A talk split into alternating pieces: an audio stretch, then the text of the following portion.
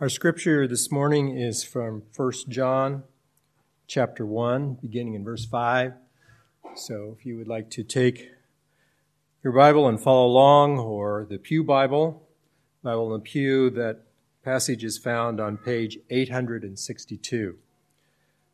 1 John chapter 1, beginning in verse 5. This is the message we have heard from him and declare to you God is light. In him there is no darkness at all. If we claim to have fellowship with him and yet walk in the darkness, we lie and do not live out the truth. But if we walk in the light, as he is in the light, we have fellowship with one another, and the blood of Jesus, his Son, purifies us from all sin. If we claim to be without sin, we deceive ourselves and the truth is not in us. If we confess our sins, he is faithful and just and will forgive us our sins and purify us from all unrighteousness.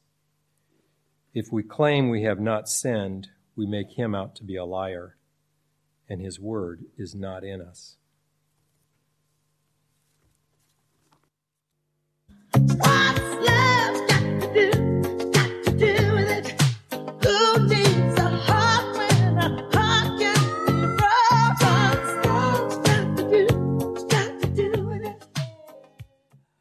Okay, just a little clip. Now, um, Carol told me that she had that in her mind all week this week. So, see, that really is my goal, is to leave a little clip of that so you'll think back and, and answer the question, what's love got to do with it? And the answer from the scripture is absolutely everything. But unfortunately, in our world, we tend to have a very poor understanding of love. We do see love as an emotion, as a feeling um, that will warm our hearts and bring satisfaction to our souls and, and joy and companionship. But love is not an emotion. In the scripture, true love is defined as sacrifice the free giving of oneself to another. Because love demonstrates the very heart of who God is. This is why in the, in the very center of the book of First John, he defines what love is. And he, he says it this way in First John 3.16. Many of you know John 3.16. This is another 3.16 you really need to know.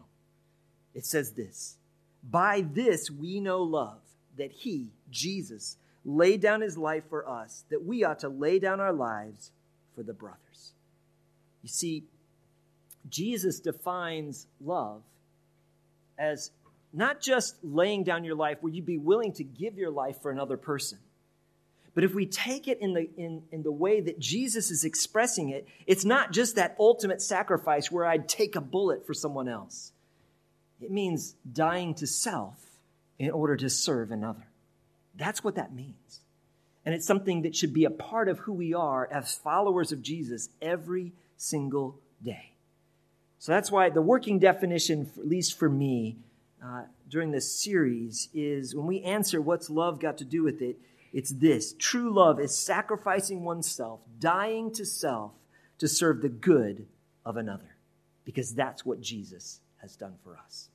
We're going to look and explore these next few verses in, uh, in in the letter of First John. But First John is a little different than some of the other books in the Bible in the style in which it is written. What John does is he picks up many of the themes that are in the gospel, but he, he, he goes through them repeatedly. And um, in some ways, First John is a very simple message, but it is incredibly profound. And, and John is at the, um, the later years of his life, and he's writing as a pastor who dearly loves the people of God. And he's saying, when it all comes down to it, here are the things that I really want you to take away. If, if this is the last message that I'm able to give to you, I want you to hold on to these three things. And there are three themes that flow through this letter of First John over and over again. And here they are. The first one is this Jesus is fully God and fully man who came to bring us into union with God and to overcome our sin. That's the most important part of his message.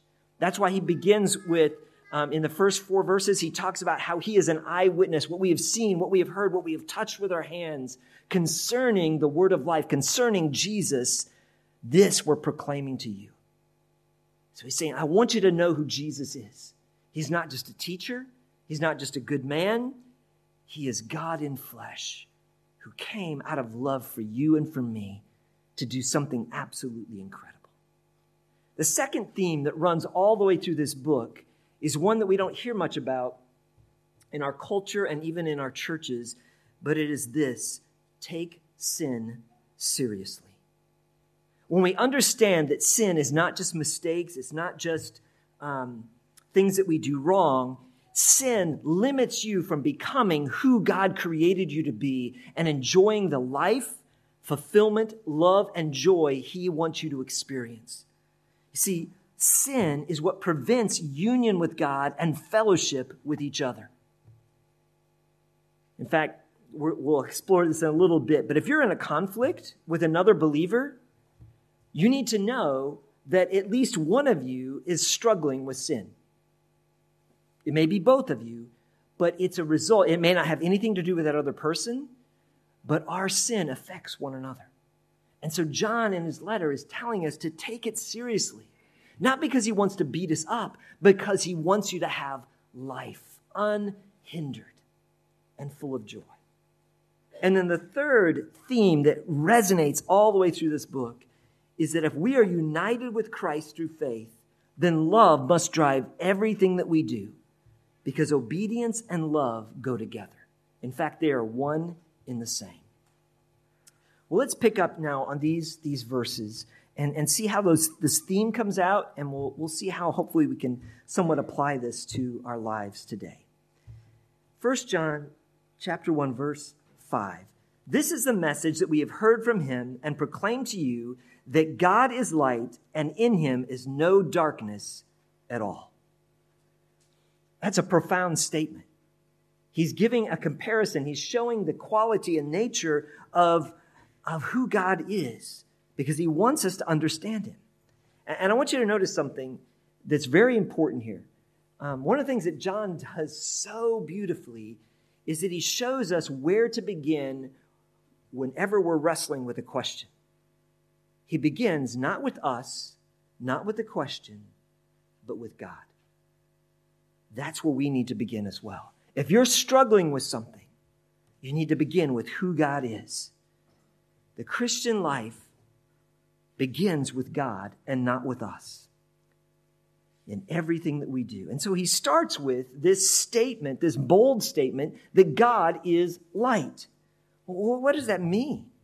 Well, think about what, what light is. Light is the first thing that God created. It flowed from his likeness. He spoke, he said, Let there be light, and there was light. And when you read through the account in Genesis, you'll recognize that God created light before he created a lamp. Now, I don't know if you've thought about how significant that is, but it's huge.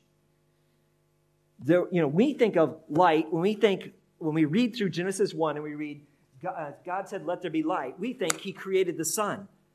But in the account of Genesis, the sun doesn't come about until day four.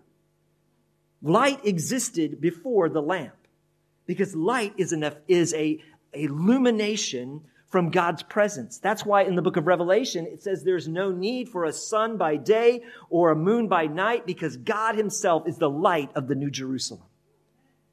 Light flows from who he is. Okay, so it's, it's, when he's, when John is saying this, it's not just a little analogy. It's not a simple prop like one of Drew's weird ones. It's something huge, okay? And, and, and light has some significance. Light enables and sustains all life, just as God does. Without light, life goes away. Without that warmth, without that electromagnetic energy, plants don't grow.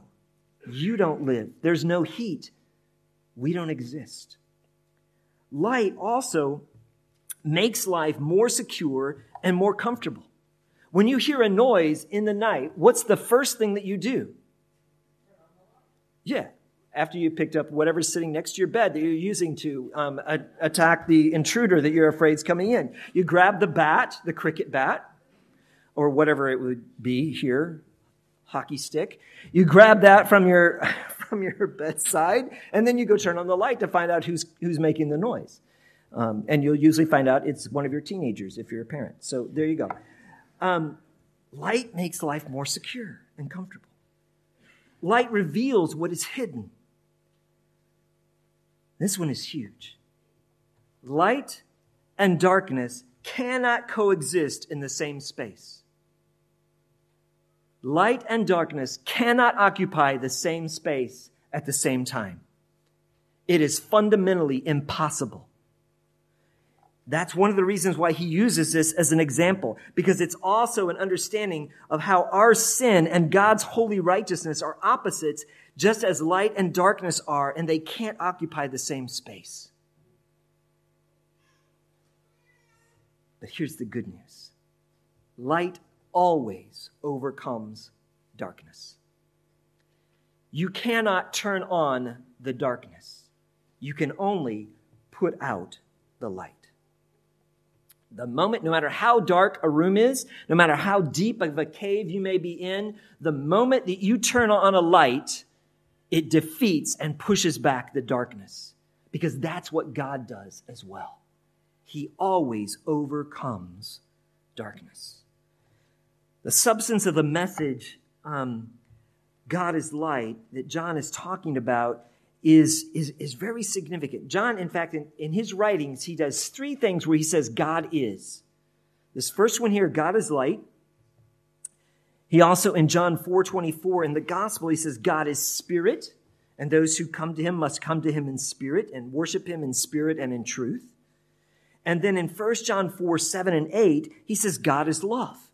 All of these are characteristics of who God is. They're descriptors where we wouldn't truly know what light is, what love is, what spirit is, without knowing something of God. Because their very nature are connected to who He is.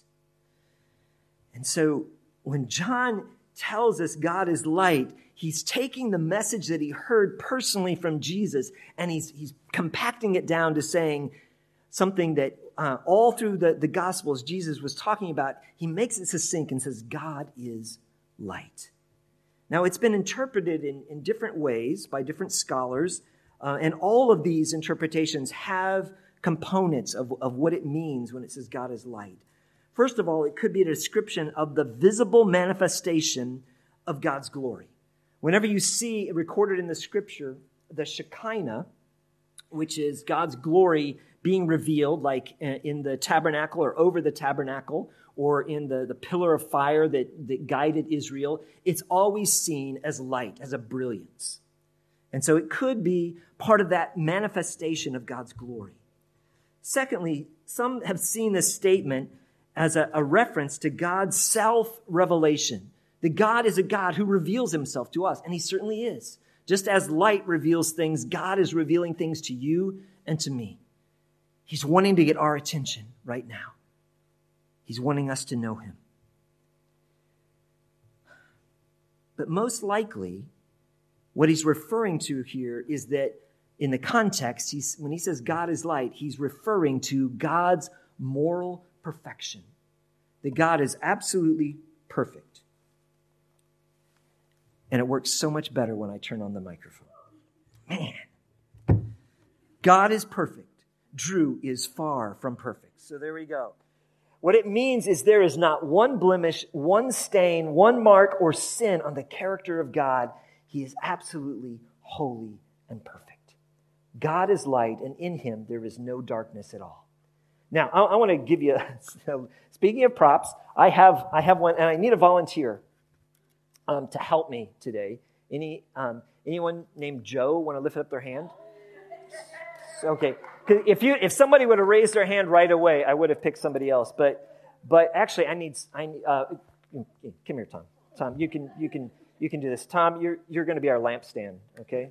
All right. So uh, I want you to hold that up and shine it at at us. Okay. Shine it close and high. I, I want you to notice. Look behind you. What do you see? Shadow. A shadow. You have a shadow. Would you, would you leave your shadow behind, please? Come on, come on. All right, all right. All right well, it goes with you, doesn't it? All right. Okay, well, how about this? Um, we, I have a shadow as well in this beautiful shining light, but which one of our shadows is better? Uh, I see. I would argue. I think yours is yours is yours ex, yours extends against the wall. It's more distinct. Wow, more comfy. Okay. Anyway, thank you. We both have a shadow. Anybody here? Anyone in this room not have a shadow? Does anybody? Alex. Alex. Go shine the light on Alex and prove him wrong. Thank you very much. All right. Now, why a silly thing about shining? oh, I see. I see his shadow. There we go. Every one of us has a shadow. But did you know God doesn't have a shadow? Now, some of you who know the scripture really well, you're going, the first thing that popped in your mind, goes, but it says that he will cover us with the shadow of his wing in the Psalms. And it does. But that means a covering. It does not mean that he puts a shadow. It means that it's a comfort and protection. What it says here in the scripture is that God is light and in him there is no what? What's a shadow? It's darkness, right? God doesn't have a shadow. Now, he could create one if he wanted to because he's God, so he can do whatever he wants to. So don't go too far trying to drive yourself crazy with that. But the, the important thing that we want to, to use.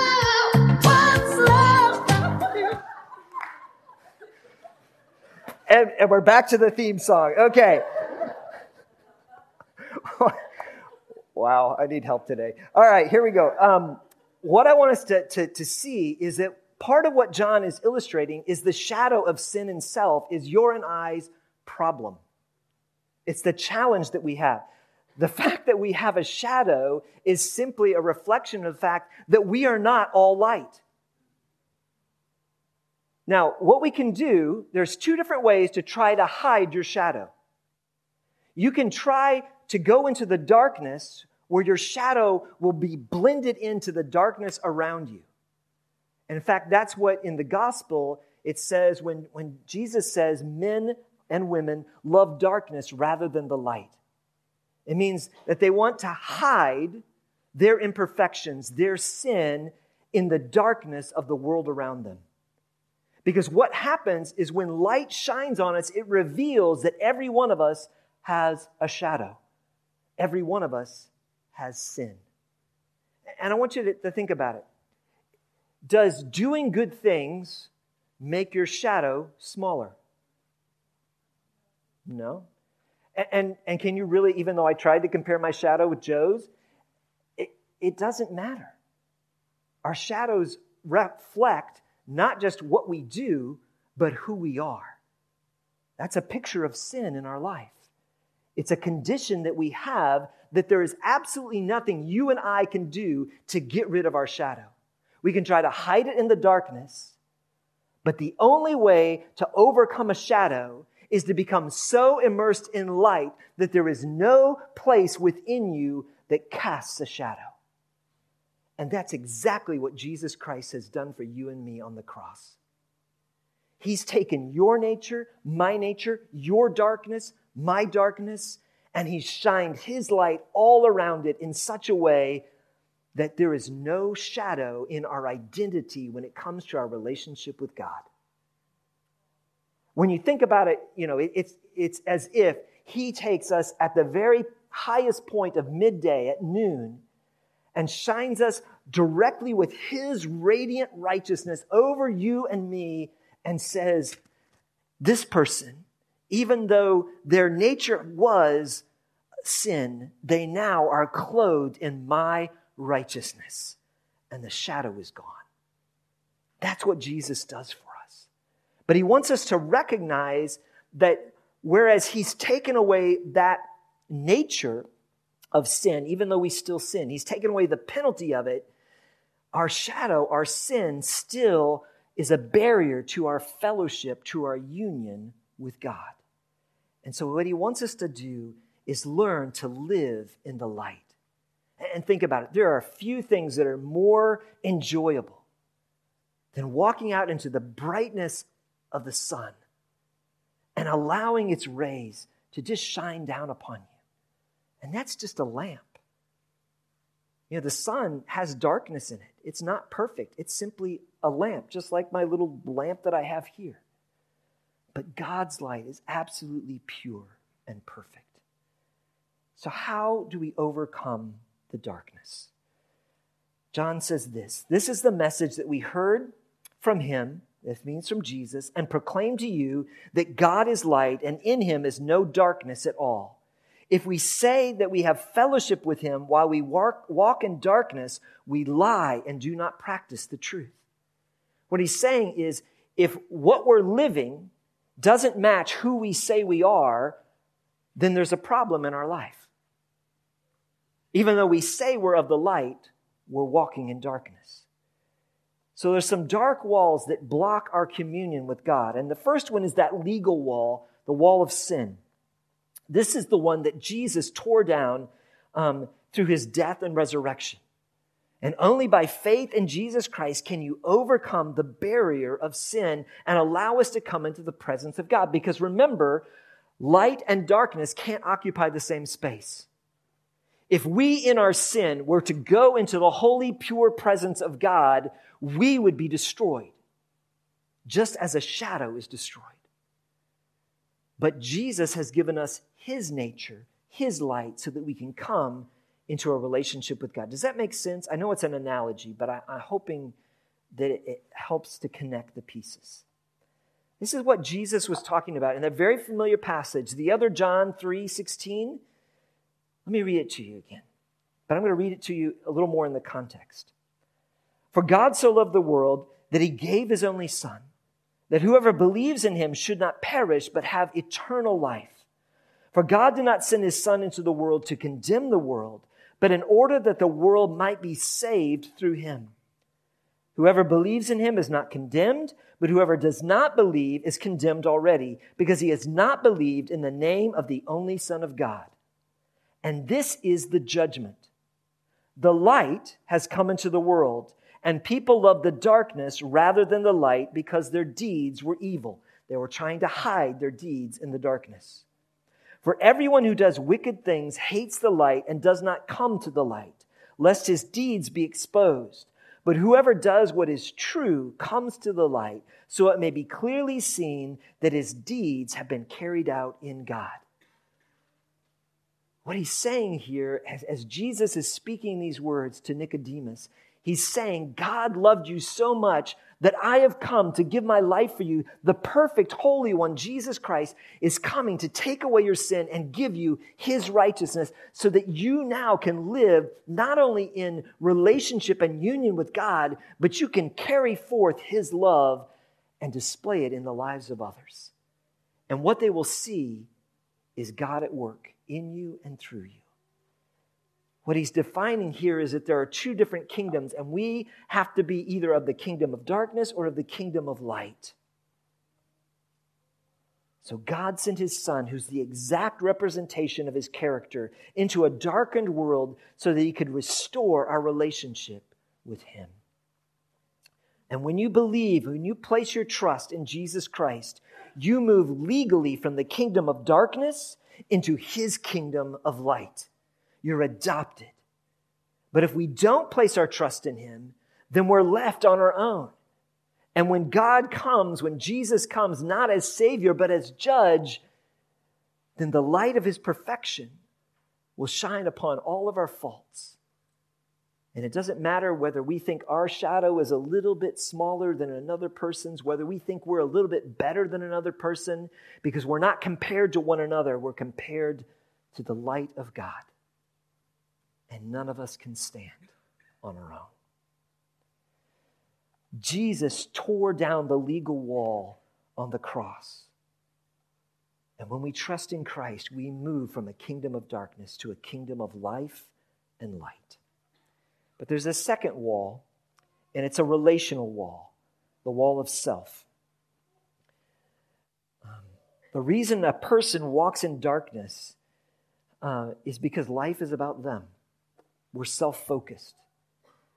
Um, and we're going to expand on that in just, in just a little bit.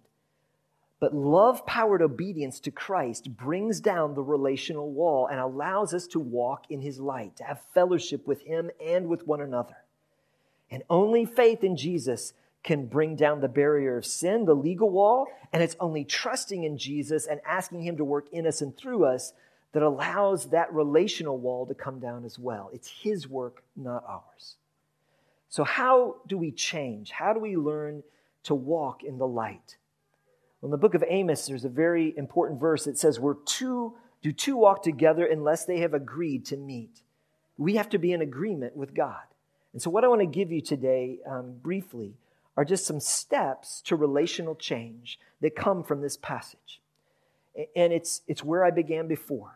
If you want to change, if you want to grow closer to the Lord, if you want to walk in His light and enjoy His presence, then here are some steps we need to take. Number one, we start with God and not ourselves. Remember who Jesus is. Remember that He is fully God, that He is perfect. This is what He means when He says, This is the message that we heard from Him and proclaimed to you that God is light and in Him there is no darkness at all.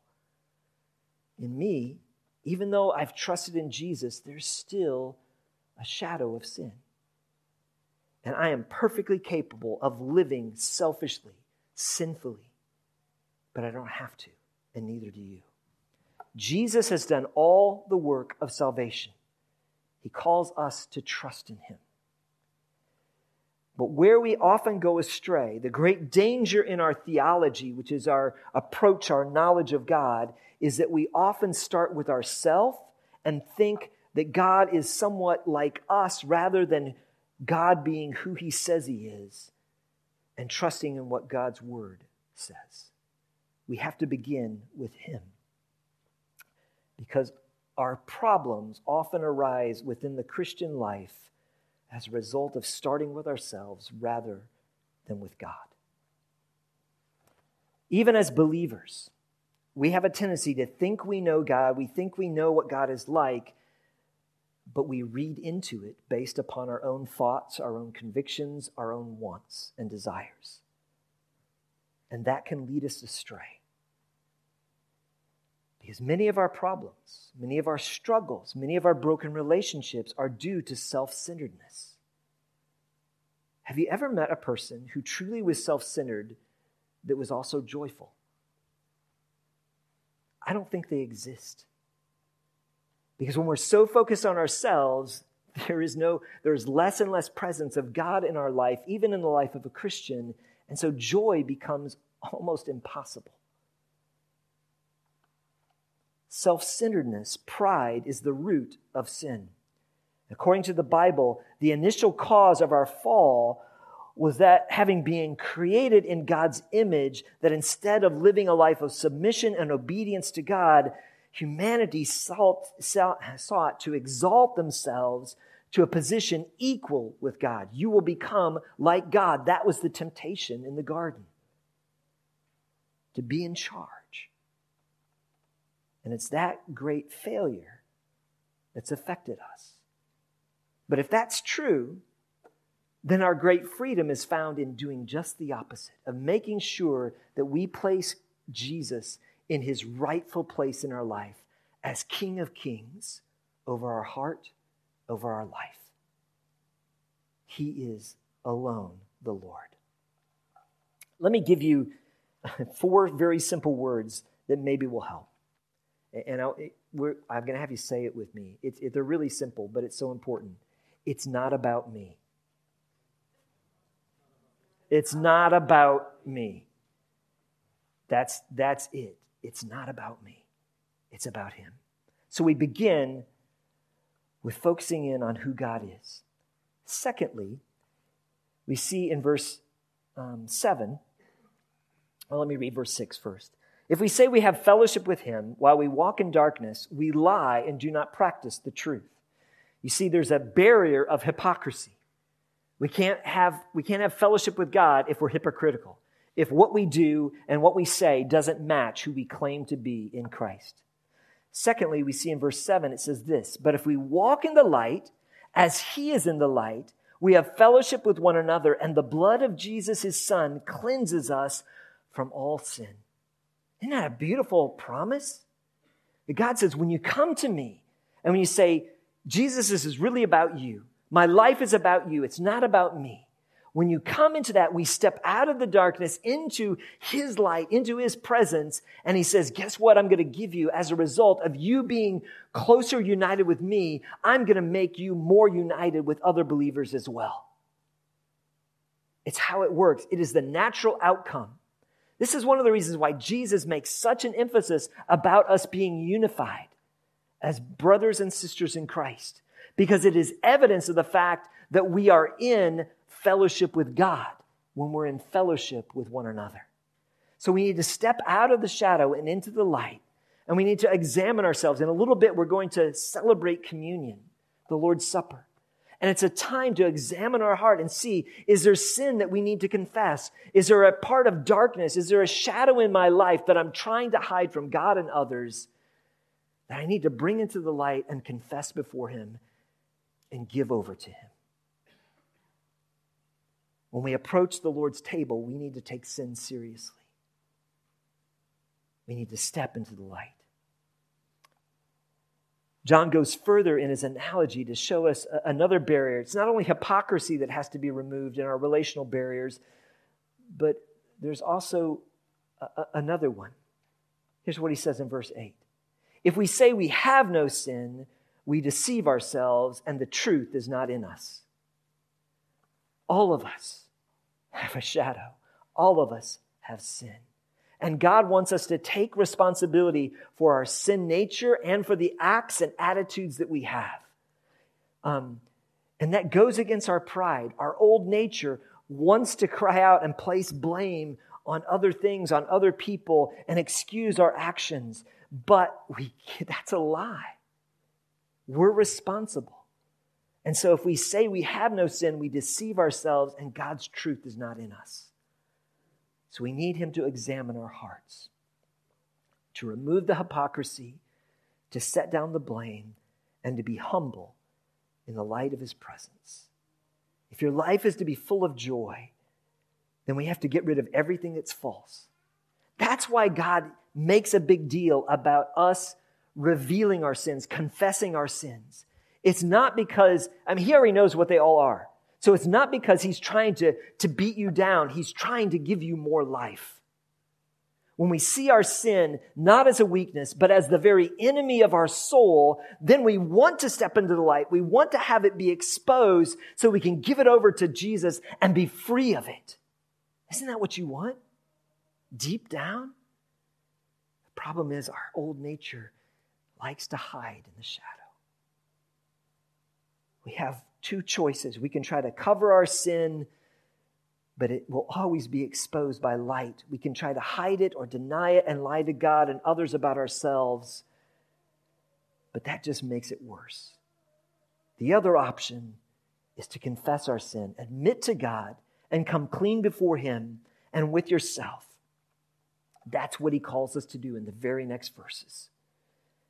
He calls us to confession to be cleansed of sin, to take sin seriously. Here's what he says If we confess our sins, he is faithful and just to forgive us of our sins and to cleanse us from how much unrighteousness? All. Every bit of it. If we say we have not sinned, we make him a liar and his word is not in us. What he's saying is take it seriously. Allow your life to be examined, your attitudes to be examined and again, the reason isn't to beat us up, it's to set us free. It's the difference between walking in the cold darkness and stepping into the light of a warm, sunny day and feeling that radiant warmth surround us. That's what God wants to do. He wants to give you that kind of fellowship. When we confess, what it simply means is that we say the same thing about ourselves and about our actions and our attitudes as what God says. We don't make excuses for them. We don't blame others. We simply say, God, this is, this is sin. It's rebellion against you. I'm sorry. But here's his promise. When we do that, he cleanses us and he fills us with his light and with his joy. John, as a pastor, is reaching out and saying, I want you to have what I have. I want you to have the intimacy, the union with God that I get to enjoy. And here's how you do it step out of the shadow, take sin seriously, and enter into his light.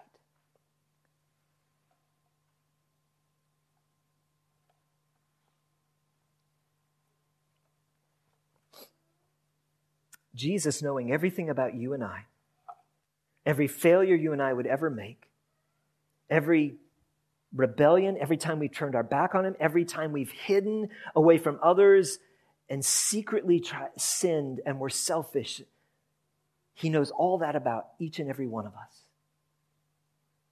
And yet, how did He define what love is? He said He laid down His life for His friends. That's what He tells us in the gospel.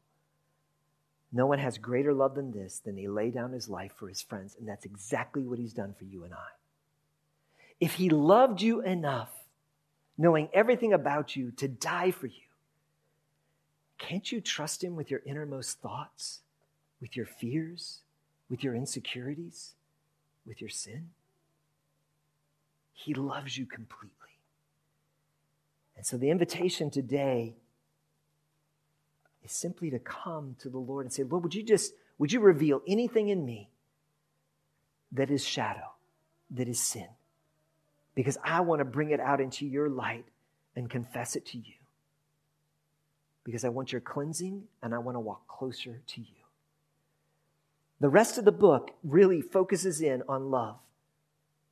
But as long as we live in the shadow, we'll never ever be able to truly love because we'll be insecure. So today, as we come to the, to the table and we see that the bread represents Jesus' body that was given for us, knowing everything about us, and the cup that represents his blood that was poured out for the forgiveness of our sins and to cleanse us and clothe us in his righteousness. It's a time of invitation and wonder to come before the Lord and say, Lord, thank you for saving me. Thank you for forgiving me of my sin. Thank you for dying for me. Thank you for inviting me to dwell with you and to enjoy the light of your presence. That's what this table ultimately is all about. And it's something, one of the beautiful things that God instructed us to do is to do it together. This is not something that we do necessarily one on one. It is something we do as the body of Christ because it's one of the things that connects us together in our union in Him. So before the band comes up and, and the, those come to, to serve us, I want to just ask you to bow your heads and, and pray.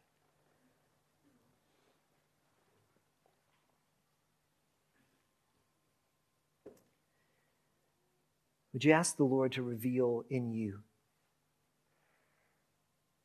any shadow? Anything that you've been trying to hide from Him or from others? And would you have the courage today to simply confess it, to say the same thing about it that God says? Confess it before Him. But there's a second part of your confession. Your confession is not just saying this was wrong. The second part of your confession, if you're to say the same thing about it that God does, then you need to say the rest of that verse.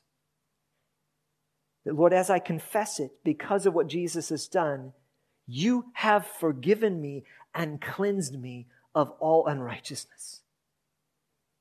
I confess that you, Jesus, have, conf- have cleansed me, not because I deserve it, but because of who you are and because of the purity of your nature. You make us clean. That's a miracle that should absolutely blow us away. He makes us absolutely clean. And He welcomes you as a son, as a daughter to His table, saying, You are mine. Oh, Lord Jesus, thank. We thank you for your sacrifice. We thank you for the way you have demonstrated your love. And so, Lord, we come before you and ask that you would cleanse us of all of our sin, reveal any darkness within us, Lord, so that we can have greater union with you and we can learn to love others as you have loved us. Oh, Lord, thank you for what you're going to do in our midst.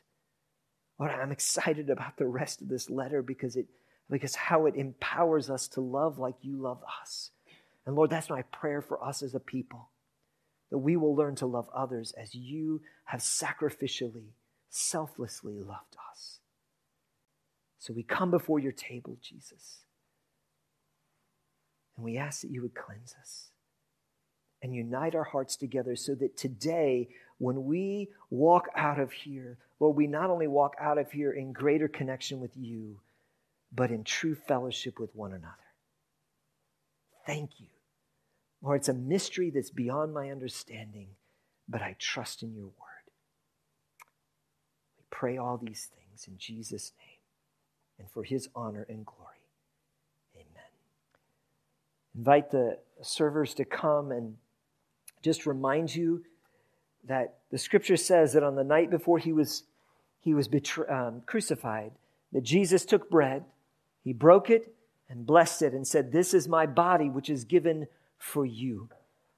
And the scripture tells us that he also took the cup and he says, This cup is my blood. It is um, my blood which is poured out for the forgiveness of sins. It is also the new covenant. It is my promise to give life, fellowship, and union with you. When we take of it, we're remembering his promise and his work. And we remember not only his death, but that one day soon he will return as King of Kings and Lord of Lords. Lord, thank you for this bread. May we receive it with gladness. May we receive it, Lord, as a symbol of your immeasurable love for us. Lord, thank you for this cup. Thank you for cleansing us of our sin and clothing us in your righteousness. And Lord, as we go from this place, help us to live as a right reflection of who you have declared us to be because our trust is in you. We pray these things in Jesus' name. Amen. I'm going to ask that the, the musicians come first and partake of the, the elements, and then you'll be invited to come forward and have the bread and the cup.